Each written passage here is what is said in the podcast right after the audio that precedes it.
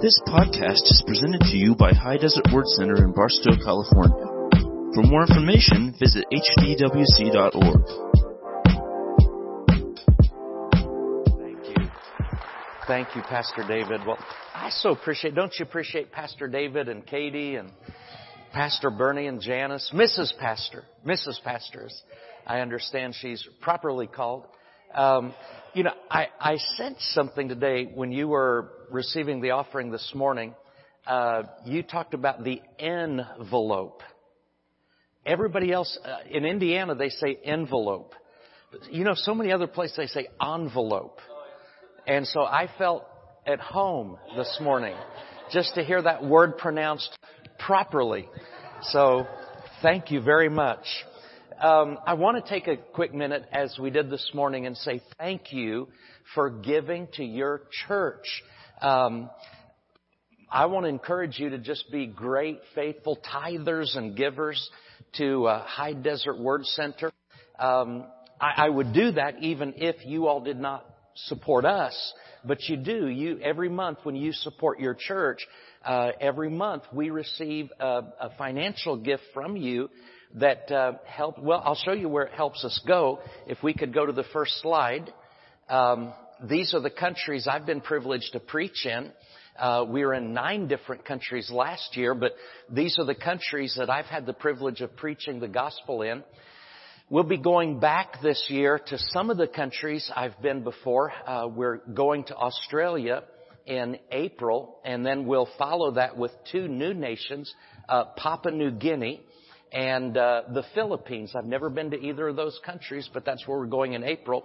And then later in the year, we're going back to Brazil and Colombia.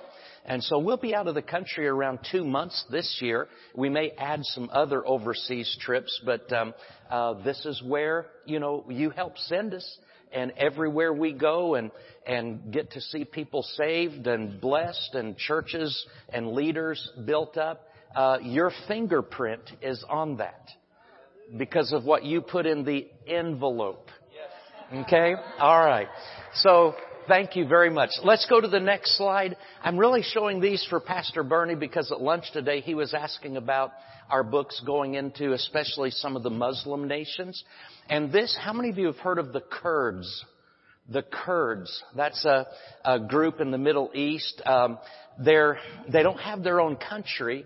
There are Kurds in Iraq, uh, Turkey, Syria, and I'm thinking there might be some in Iran, but I'm not sure. But the gentleman holding the book, um, and that is our book on grace, the DNA of God in the Arabic language. He is a Kurdish pastor. Uh, Arabic speaking, and the the missionary with him in the green shirt, who's not holding the book, uh, that's one of our Rhema graduates whose ministry is based in Erbil, Iraq, and uh, uh, that is actually, Larry is up in Turkey, uh, near the Syrian border. This is a different missionary named Grady Pickett. And they're just, you know, they're, I just uh, marvel at what these guys do, where they live and how they minister and things like that. Uh, the next picture is uh, in Egypt. Uh, that line of people, uh, I'm signing books there. That is when our four books in Arabic were released in, I think that was August of 2017, if I'm not mistaken. Yeah, no, no, 18, 2018, August of 2018. And uh, four of our books were released in Arabic. Those are all Egyptian pastors. There were about 60 there that night that all got our books in Arabic. And it looks like a regular building, but that, we're actually on a boat there. And, and we're on a boat in the Nile River in Cairo, Egypt. Uh, they rented a boat so we could have that meeting, and uh, it was real fun. The next picture is the uh, that's the actual gentleman that headed up the translation, and you can see the four books in Arabic there. Uh, he's a, a, a well-to-do Egyptian businessman who loves the gospel, loves the word, and he started a he started a publishing company simply to get these kinds of books uh, into the Arabic language and across northern Africa and throughout the Middle East.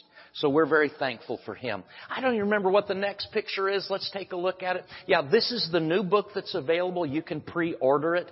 This is what I talked about a little bit this morning. I did the seminar last year on the topic and um, so you can pre-order that. But I want to give away a couple books, and I, I, here's here's the deal. I believe so strongly in what you're doing with invite is what invite a friend to church. So in order to get a free book, um, you have to be planning to invite someone. All right, is that all right? Is is this a bribe? Is it a bribe? Quid pro quo? How about, how about just incentive? All right.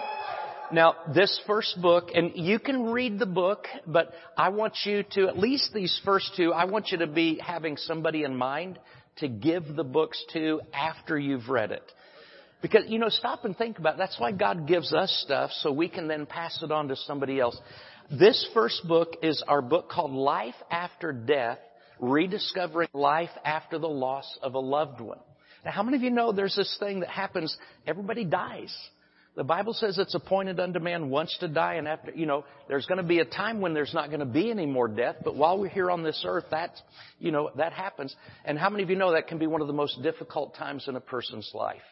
And so I wrote, the very first book I wrote, I started this back in 2002. I think I finished it in 2003 um, I wrote about how God can help us and comfort us when we've had a, a loved one uh, pass on.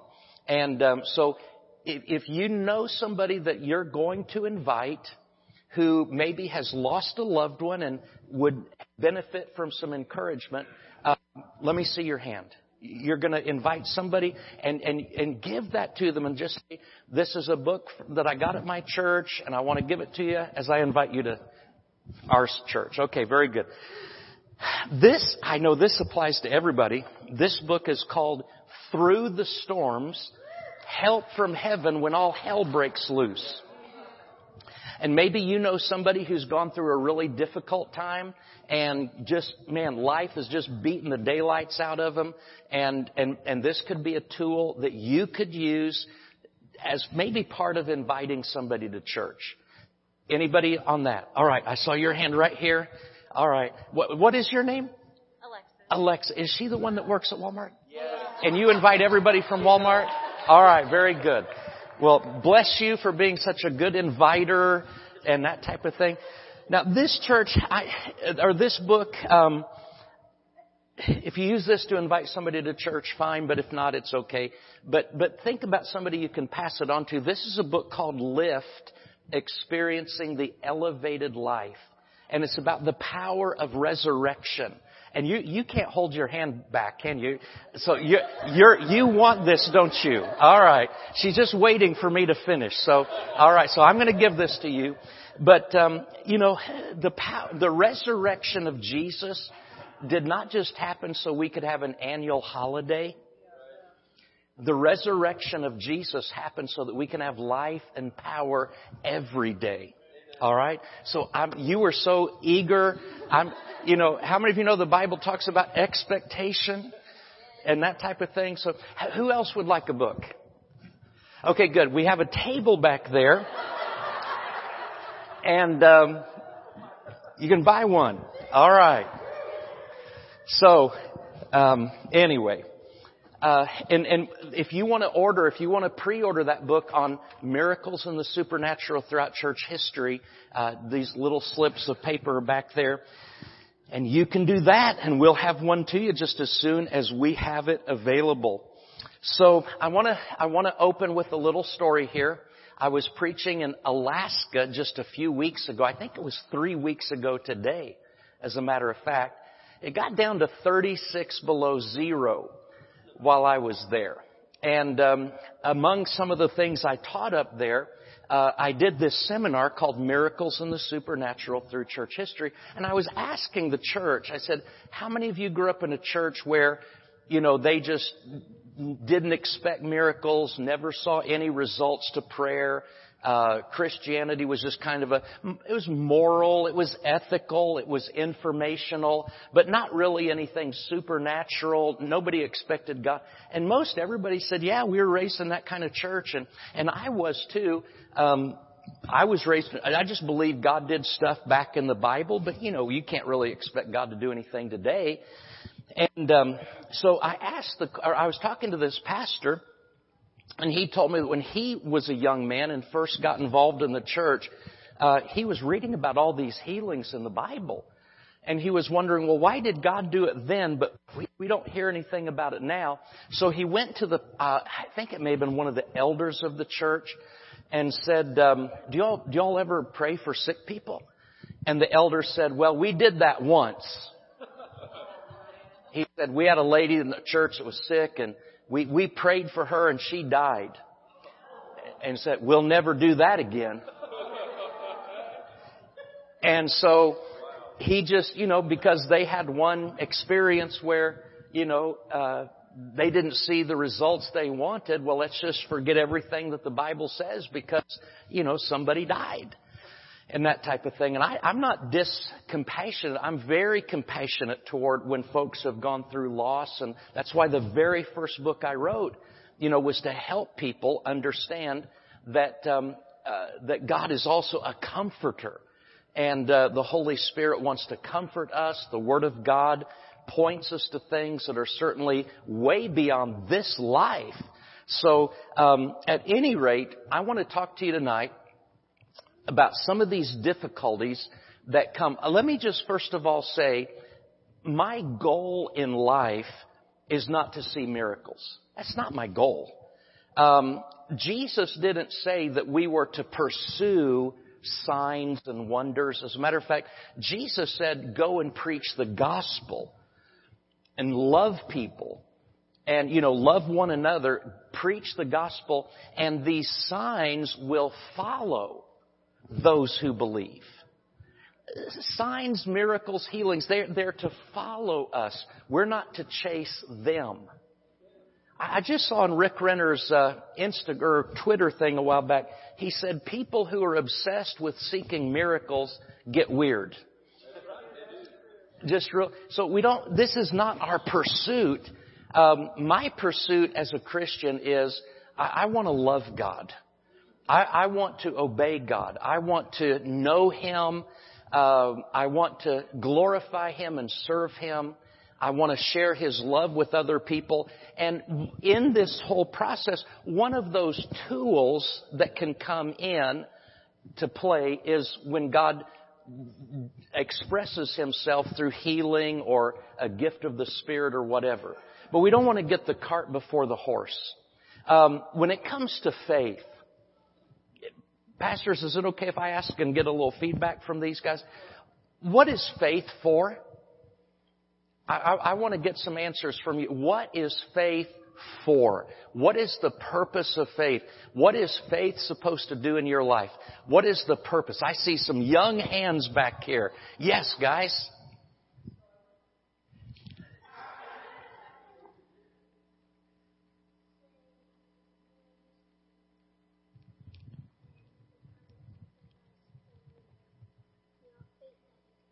Yeah, have faith that you can do what God asks you to do, right? Yeah, very good. Okay, that's a great answer. That's your grandson. Now you didn't say that until after he'd given a really good answer. yes, ma'am. Faith is to please God. Where, where do we get that? Hebrews 11:6. Without faith, it is impossible to please God. What else is faith for? Yes. Faith is just plain trusting. Pastors, I've got a beef with you. None of your people are giving wrong answers. Do you know why they're not giving wrong answers? Because you've taught them too well. You guys, you guys have been taught well by your pastors. Romans 10:17 it comes by hearing and hearing by the word. You know, if, I think if I was in some churches that aren't as perfect as this church, that doesn't have pastors as amazing as your pastors? You know, you know what? You know what I think I might have heard when I said, what is faith for? Faith is to get stuff from God. Now, you know, there's a, a, little sense, and yes, we receive some things from God by faith, but that's not the main purpose of faith. We do receive some things by faith. I, I want to talk to you for a minute about Hebrews 11. What I'm, what I'm trying to do tonight is to put these things in overall perspective. Because like we said today, I believe we're moving into a period in church history where we are going to see a great outpouring of the Holy Spirit. And I think we are going to see lots and lots of people coming to the Lord. And I think we are going to see some signs, wonders. I mean, even Billy Graham said that. But what is faith for? Let's go to um, Hebrews 11, 4 through 11. Uh, how many of you know what Hebrews 11 is? We already had one allusion to it. it. It's the faith chapter. It's kind of an overview in the Word of God about how people lived by faith and walked by faith. And the first five there's many more. And, and please, let me encourage you, go home tonight and read the whole 11th chapter of Hebrews. Would you do that? But the first five, uh, number one, Abel worshiped by faith. He worshiped by faith. And, and I, probably when you read that, it's going to say he offered up a sacrifice, but that's how they worshiped. Did you know that in the Old Testament, when, when they said, let's go worship, they, they didn't mean let's go sing some songs and hear a sermon? When they said in the Old Testament, let's go worship, that meant let's go give something to God. Well, I, I, you could be more excited about that. Let me say let me try to get, in the Old Testament, when they said let's go worship, they were saying let's go give something to God. Yeah, that's better. That's better uh, they were going to offer up a sacrifice to honor God. It really didn't. Now they might receive something in return, but their primary benefit was they were offering up a sacrifice. They were giving something that was valuable to them to honor God. So Abel worshiped God by faith. Enoch walked with God by faith. Noah prepared by faith. He was warned by God, so he prepared an ark. Uh, Abraham obeyed by faith. And finally, well, fi- no, finally in this list, Sarah, she received strength by faith. But you know, there's so many people today that because they've only been taught a sliver of truth, when they hear faith, you know what they think? Well, it's by faith that I get healed and it's by faith that I receive blessings, financial blessings. And that's okay. That's part of it, but boy, that's not all of it. By faith we worship God. By faith we walk with God. We prepare. We listen to God and do what God says do. We obey God and we also receive strength. But you know what? Most people get excited about the first part of Hebrews. But did you know most people don't know much about the latter part of Hebrews? Let's go to this next verse. And, and I'll tell you what, this is not the kind of stuff that probably wants, you want to shout about. It's talking about people who live by faith. And it says others were tortured, not accepting deliverance that they might obtain a better resurrection. Still others had trial of mockings and scourgings, yes, and of chains and imprisonment. They were stoned. They were sawn in two. They were tempted. They were slain with the sword. They wandered about in sheepskins and goatskins, being destitute, afflicted, tormented, of whom the world was not worthy. It goes on to say this in the next slide. They wandered in deserts and mountains, in dens and caves of the earth, and all of these having obtained a good testimony through what? that doesn't sound like a very successful life. That doesn't sound like a very victorious life. But even though they were, how many of you know how blessed we are in America? There are many parts of the world yet today where people are being put to death for Jesus.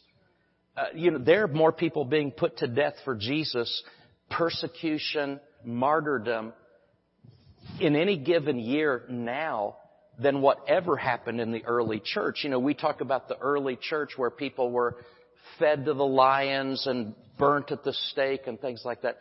You know, we live in America, so we may not hear about it, but in many of these other parts of the world, I mean, they're killing Christians because they love Jesus. But the Bible says that these obtained a good testimony through faith.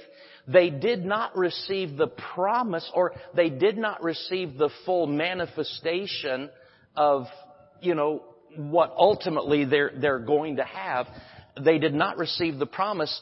God having provided something better for us that they should not be made perfect apart from us.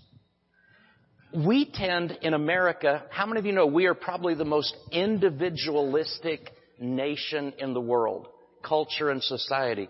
Most other cultures think far more about themselves as families and communities. America has me-itis. Do you know what I'm talking about? It's all about the individual. And, and that's not entirely, you know, bad or whatever, but, but we need to understand we're part of the body of Christ and faith is not just, it's not a boutique faith for me to get stuff from God. Faith is, is, as one of the individuals said, I think you said, faith is trust. It's trusting God. And even these people that did not get the results that you and I would consider the epitome of a successful, victorious life, God said they had a good testimony because of their faith. You know what? They trusted God in spite of bad circumstances. A friend of mine, our next slide, please don't tell Gerald Brooks that I quoted him. Okay? But a friend of mine, pastor friend, he and I are very competitive, but I actually admire him and respect him. I just don't want him getting the big head thinking I quoted him. A friend of mine took a look at Hebrews 11 and he came up with what he believes are three types of faith presented in Hebrews 11. The first type is, this is the type that is preached in most American pulpits. This is the type that is most popular. It's what everybody wants to hear. Um, and, and it's called triumphant faith. And, and you see it in Hebrews 11. As a matter of fact, if you go through Hebrews 11 and look for these three different uh, types of faith, triumphant faith is faith that results in changed circumstances. How many of you know we like changed circumstances? We like it when the walls of Jericho fall down. We like it when David kills Goliath. We like it when, you know, when things change. But you know, you stop and think about those types of faith we looked at. Abel worshiped by faith. Enoch walked with God. There's nothing about changed circumstances. Faith is for more than just changing your circumstances. Faith is for changing you. And that's the second type of faith that is mentioned here transformational faith, that's faith that changes you. That builds your trust. That causes you to be more like Jesus. That uh, empowers you in your obedience, empowers you in your walk with God. And then there's a third type of faith that Gerald points out, and that is what he called transcending faith transcending faith. And that's faith that trusts God in spite of negative circumstances. Let's be honest. How many of you have ever had a situation that didn't turn out the way you wanted? I mean, if you, if you just could, you know, control everything, you, you would have made it turn out different, but it was, it was out of your control and that type of thing. See, that's where faith is really tested. Can you trust God anyway? And, and our next slide is another quote from my friend Gerald. He said, we must have faith bigger than life. Our faith cannot be superficial or circumstantial. Our faith must be bigger than today and bigger than tomorrow. Our faith must be greater than any circumstance we ever deal with. Faith is more about heaven than it is about earth. Our faith takes us beyond this planet. And how many people are there that say, well, you know, I prayed and something didn't turn out right, so, well, I just don't believe in God anymore. I just don't trust God anymore. That type of thing. Faith has to be bigger than that. You know, one thing that you have such an advantage of, and I'm not, I'm not trying to be flattering and superficial on this, but seriously, the, the folks that preach the word here, because I know they're gonna make sure that you get fed good solid word, you're gonna be taught that the Bible, the Word of God, is truth. And if you experience something different than that or whatever, God's Word is still true. And, and, and we're not being hard or discompassionate about that, but, but God's Word is true no matter what I may go through.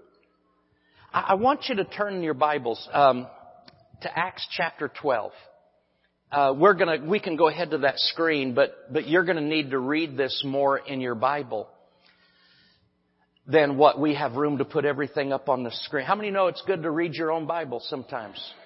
I love it that we can put the scriptures up on the screen, but we also want to make sure we read our own Bible too. About that time, Herod the king stretched out his hand to harass some from the church. Then he killed James, the brother of John, with the sword. One verse. Look at verse 2. Then he, Herod, killed James, the brother of John, with the sword. One verse. James was a pretty important guy in the Bible. All through the Gospels, you read about Jesus' top three disciples. Who are they? Peter, James, and John. This is that James. There's another James. We'll mention him a little bit. Uh, think about how John felt about this. His own brother. His mom and his dad. You know, they're mentioned in the New Testament. Zebedee was the father of James and John, and their mother was named Salome. And, uh, yeah, how many of you know it's no fun to get a relative killed? Um, they believed in heaven.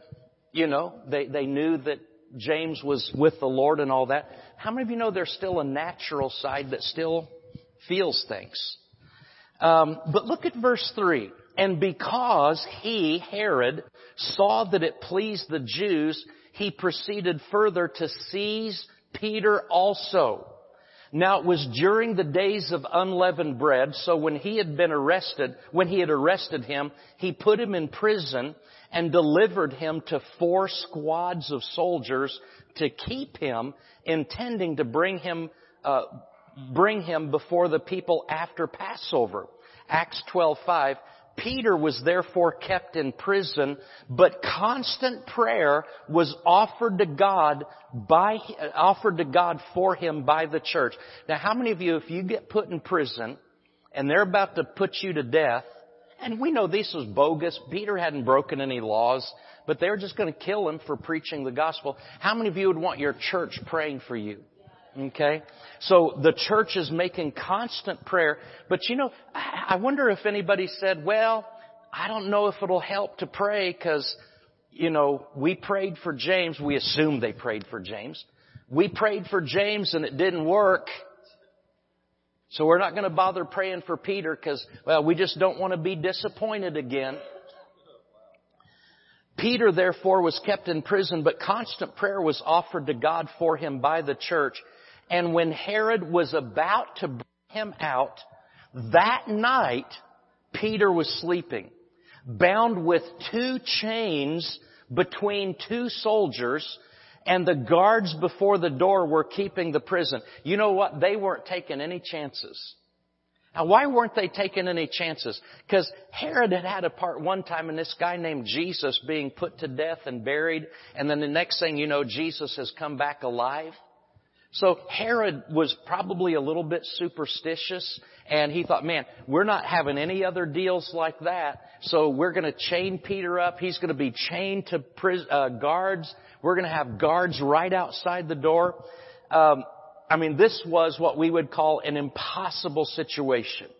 Now behold, verse 7, now behold, an angel of the Lord stood by him, and a light shone in the prison, and he struck Peter on the side and raised him up. Peter must have been a deep sleeper.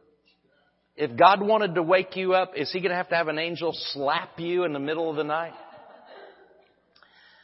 Struck Peter on the side and raised him up saying, arise quickly, and his chains fell off his hands. Then the angel said to him, gird yourself and tie on your sandals. And so he did. And he said to him, put on your garment and follow me. So he, Peter, went out and followed him, the angel, and did not know that what was done by the angel was real, but he thought he was seeing a vision. Isn't that something? Now, Peter, he may have been a really deep sleeper. He may still be groggy. What, is this really happening or am I imagining this? I told Pastor Bernie on the way here last night I dreamt I was the President of the United States and I was enjoying the White House and then, you know, I woke up and it wasn't real, you know, um, but it was real nice in there. So, um, so Peter kind of didn't know, is this real? Is this, uh, am I having a vision, a dream, and that type of thing? Uh, he thought he was seeing a vision. Verse 10, when they were past the first and the second guard posts, they came to the iron gate that leads to the city, which opened to them of its own accord. And they went out and went down one street and immediately the angel departed from him. And when Peter had come to himself, it took Peter a while to realize this, this is really happening. And when Peter had come to himself, he said, Now I know for certain that the Lord has sent his angel and has delivered me from the hand of Herod and from all the expectation of the Jewish people. Did you notice it took, it took a while for Peter to realize that? God was doing a miracle and Peter wasn't even sure if it was real or not. Stop and think about that. Do you know what that tells me? When that angel woke him up, Peter didn't say, hallelujah, this is exactly what I prayed for. You know, it took Peter several minutes probably to realize this, this is really happening. And so, it says in verse 12, so when he had considered this, he came to the house of Mary, the mother of John, whose surname was Mark, where many were gathered together praying. And as Peter knocked at the door of the gate, a girl named Rhoda came to answer. When she recognized Peter's voice, because of her gladness, she did not open the gate, but ran in and announced that Peter stood before the gate. But they said to her, paraphrase, you're crazy. So what are these people praying for? They're praying for Peter to get set free from prison. So Peter knocks on the door and the girl goes in and says, hey, Peter's here. Oh, you're crazy. so now let, let's ask a question seriously. How strong was their faith? When, when this girl said, you know, number one, she just left Peter locked outside. And she just goes in. But they said, you are beside yourself. Yet she kept insisting that it was so. But they said, well, it's his angel. Now Peter continued knocking, and when they opened the door and saw him, they were astonished. But motioning to them with his hand to keep silent, he declared to them how the Lord had brought him out of the prison. And he said, go tell these things to James. That's the other James, not his brother who had been put to death. That's James, the one that wrote the, the book of James and was Jesus' half brother. Go tell these things to James and to the brethren. And he departed and went to another place. Well, obviously Peter's going to get out of there because that was known for a kind of a Christian headquarters at that house and he knew they'd come looking for him, so he went somewhere else. He used some common sense there. He didn't say, well, God delivered me once, so I'm just to stay right here. No, he, he kind of used some good common sense and got out of there. But you, you say, why did you read all this? Because I want, I want you to see something that I think is very important to see. How many verses are given to James being put to death? One. And how, how blunt and abrupt is it? Then Herod killed James, the brother of John, with the sword. Period. Do you see what I'm saying? When, when something didn't work out well, there's just a statement. But when Peter gets miraculously delivered, there's like lots of verses there. How many of you know we like the positive testimonies better than the ones that didn't turn out quite so great? But see, I wonder, how is John, how did John process this? Do you think in their humanity, because boy, they were fully human just like us, if, if your brother had been killed, or, or your son had been killed, and now all of a sudden Peter is miraculously set free, can you see how that could play with your mind? What, did God not love my brother as much as he loved Peter? Did, did God not love our son James as much as he? And I wondered, when the people were celebrating Peter's deliverance, I, I wondered, did anybody think about, man, we need to go give a hug to this. Do you know the Bible not only says rejoice with those that rejoice, but the Bible says, weep with those that weep. And here's something I believe firmly. Now, how many of you would rather have lots of Peter testimonies than James being put to death? I understand that Luke, in, in writing this, spent a lot more time talking about Peter's deliverance. But what I'm saying is, as a church, we have a responsibility to help everybody that we can. Do you know one thing I do not know, Pastor Bernie? I, I cannot explain why did Peter get miraculously delivered and James get put to death? I don't know. But you know what? I have to believe that God is good no matter what. And I'm going to go back to something that Pastor David said during the offering. Do you remember one of his test, his scriptures was trust. You remember the scripture he used? Trust in the Lord with all your heart and do not lean to your own understanding. If you're going to have great faith, you're going to have to put trust ahead of some things that maybe you don't understand. Can I tell you, I, I've been in ministry for 40 years, and there are some things, boy, I don't under, if I was God, I wouldn't have done it that way. But, and I know there's human elements, there's many variables involved and things of that nature, but I cannot allow myself not to trust God because of something I don't understand or something that doesn't make sense. I've seen too many situations where somebody got disappointed and instead of saying, you know, Lord, I don't understand this, I'm going to trust you to be my comforter. And I'm going to trust you to give me understanding. And if you reveal to me this thing that I don't understand, that's wonderful. If not, I'll just assume you'll explain it to me in heaven. But in the meantime, I'm going to trust in you with all of my heart. I'm not going to let some negative experience cause me to not believe your word anymore. Okay? I want to take you to another place in scripture. Matthew. This is our next scripture on the screen.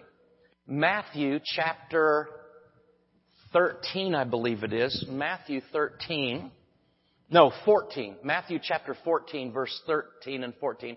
Um, how many of you remember what Pastor David? I'm, I keep quoting him, but how many of you remember what he shared this morning about the loaves and the fishes?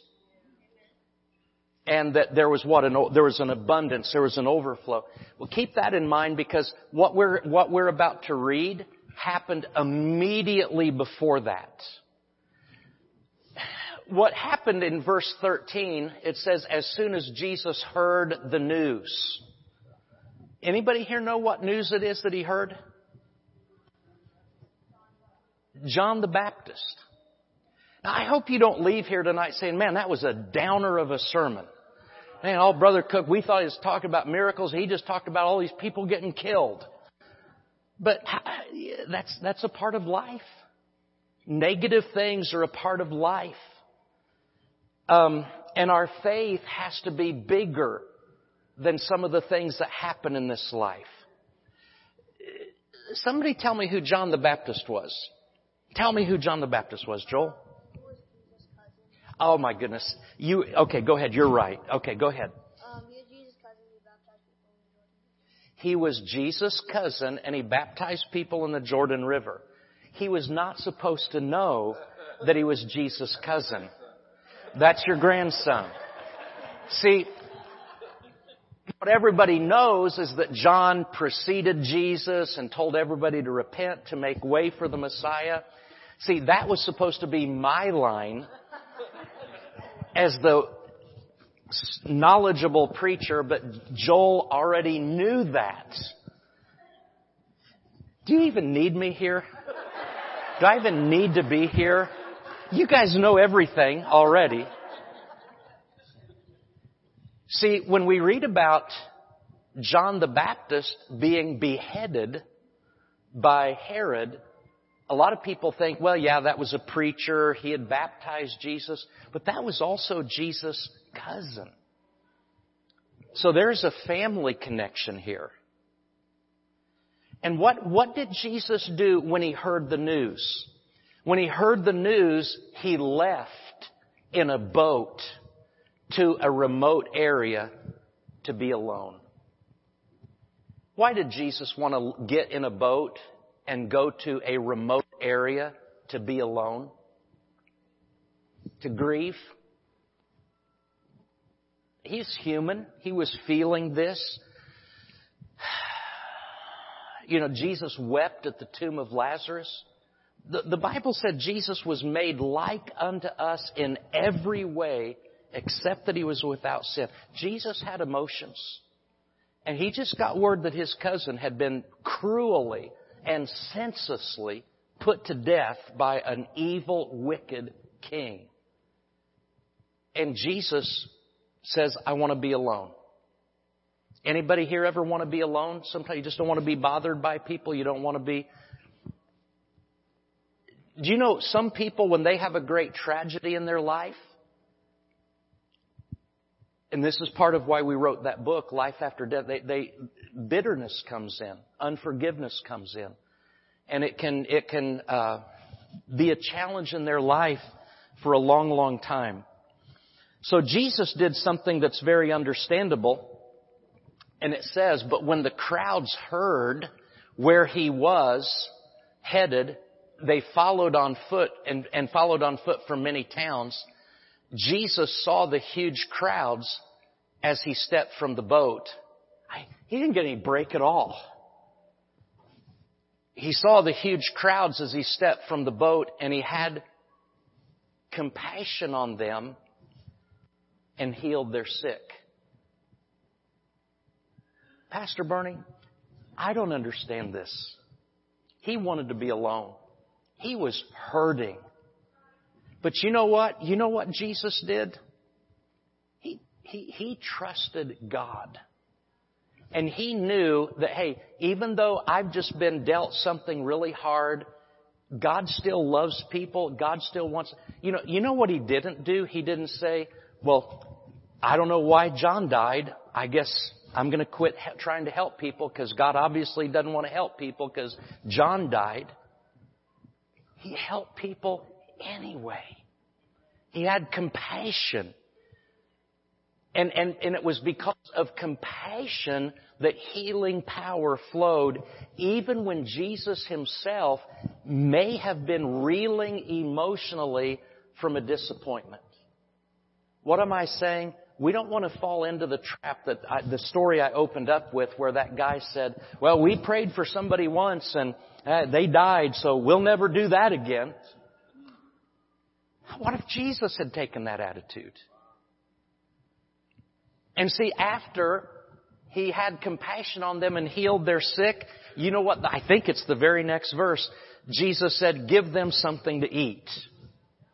So the compassion didn't stop with just supernatural healing. Jesus wanted to do something to meet their physical needs at that particular moment. I just enjoy that. So here, what is my encouragement to you tonight? My encouragement is we're going to trust God no matter what. And if we see some things along the way where something doesn't turn out the way we'd like it, you know, I don't think anybody in the Jerusalem church wanted to see James put to death.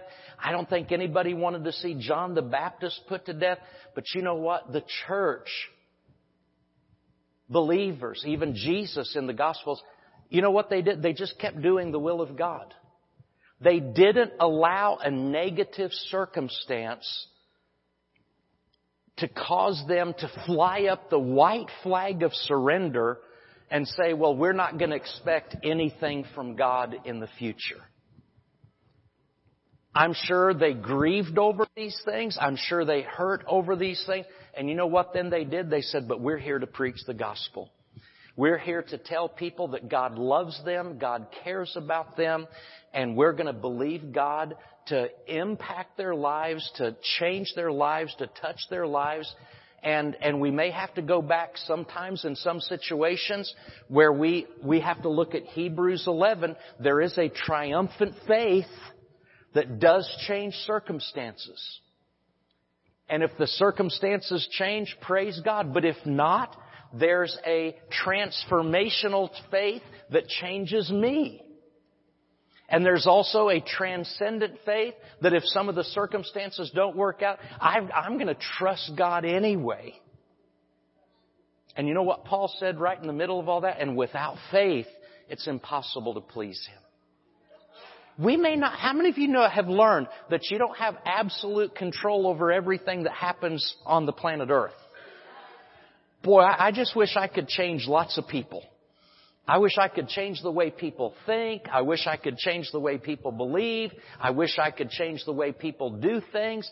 But you know what? I, I don't have that ability. And even God, who could do that, doesn't. But I'll tell you what I can do. I can trust God. And I thank God when, when a healing or a miracle is instantaneous. But I said this this morning and I really haven't gone into it tonight. I apologize. Uh, but there are things also that happen progressively that are more of a process. And I've seen people that if, if their, if their answer to prayer is not instantaneous, they're very quick to give up and to quit. And, and probably, probably more, let, let me just ask you this question. How many of you have seen in your life an instant answer to prayer or faith? Let me see your hand. Hold it up real high. Let me hold it up real high. Now look around. Turn around and look. All the, in the front, look around. There's a lot of hands up. Okay? Now go ahead and put your hands down. A lot of people have seen an instant answer to prayer. I have. I mean, super, God did change. I mean, it was one way one second. It was totally changed the next. And the only person that could have done it was God. I've seen that. And, and I'll tell you, preachers love to preach about the suddenlies. Do you know no preachers ever preach about the graduallys? Because they don't get people as excited. Now, let me ask you this question. How many of you have ever seen an answer to prayer but it, it happened over a process. It happened gradually. It, let me ask you this. Is God more involved in one than the other? Or do we give God glory and credit for everything? Now I'm going to say something, and I hope it doesn't create any problems, but I'm quoting Brother Hagin, who I know your pastors love. I heard something, I, I traveled with Brother Hagin for a handful of years, uh, worked for him uh, for 18 and a half, um, was a student of his before that, and um, and I don't I'm not just trying to drop name, but you know I was somewhat close to Brother Hagin, and I I knew him and interacted with him and and really honored. But and I thought he was just such a wonderful minister of the gospel. But you know what? He was human. He wasn't. We don't put him on a pedestal to worship him. We certainly respect and admire him. But he said one thing, and I just knew when he said it he was wrong because because I was 21 and I kind of knew everything. And, um, um, and he said this, and I'm going to throw this out to you. I'm going to let you process it. And if you don't like it, you know, you're under no, it's not in the Bible. This is just his statement. So, you know, take it or leave it. Because I know when he first said it, I was ready to leave it. Until I thought about it a lot more and maybe got a little bit further down the road in spiritual things. Brother Hagin said, that sometimes, now notice the qualification, sometimes, not every time. He said sometimes instantaneous healings, he used probably wording, but you know, he, he said sometimes instantaneous healings are more of a curse than a blessing. And I heard that when I was like 21, I was a student at Rhema, and he said that, and I thought, oh, Brother Hagin, I mean, I know you're a man of God. I know you know the Bible. You're a great Bible teacher, but boy, that's just wrong. But you know what? The more, the more I learned and grew spiritually. Now, I, I don't think he meant it really in the, maybe the extreme curse type thing. But maybe we could reword it this way. Sometimes it's more beneficial to our faith to receive something from God gradually by faith than it is just to have it dropped in our lap as like from a gift of the Spirit or whatever. And he went on to explain this, that when we receive something, an instantaneous something, he said, we don't grow in the process. The benefit is just dropped in our lap and we're blessed but he said so many people that receive something from God instantaneously, because it was instantaneous, they didn't go through any type of growing process, and so they receive it instantaneously, but he said many times when the enemy counterattacks, because their faith did not grow, they just, they just lose it you know, they, they, you know, a symptom or two will come back and the people, they haven't developed their faith, so a symptom or two will attack them, come back, and they'll say, well, I thought God healed me, but I guess He didn't. And then they end up losing the whole thing. But Brother Hagin said when you receive healing gradually, by faith, by letting the Word be medicine to your flesh, and, and it comes to you in, in degrees and as the, the healing is coming, you're continuing to grow in your faith and build your faith. When you finally have the full manifestation, you not only have the healing, but you have developed your faith and your faith is strong. Do, you understand what he's saying? I know the wording initially is kind of abrupt and that type of thing, but I, I really came to see, I believe he knew exactly what he was talking about. So here's what we're saying. We serve a God of miracles. But God, we don't want to just pursue miracles. You know what? We want to pursue Him. We want to pursue spiritual growth. We want to pursue people through love and serving.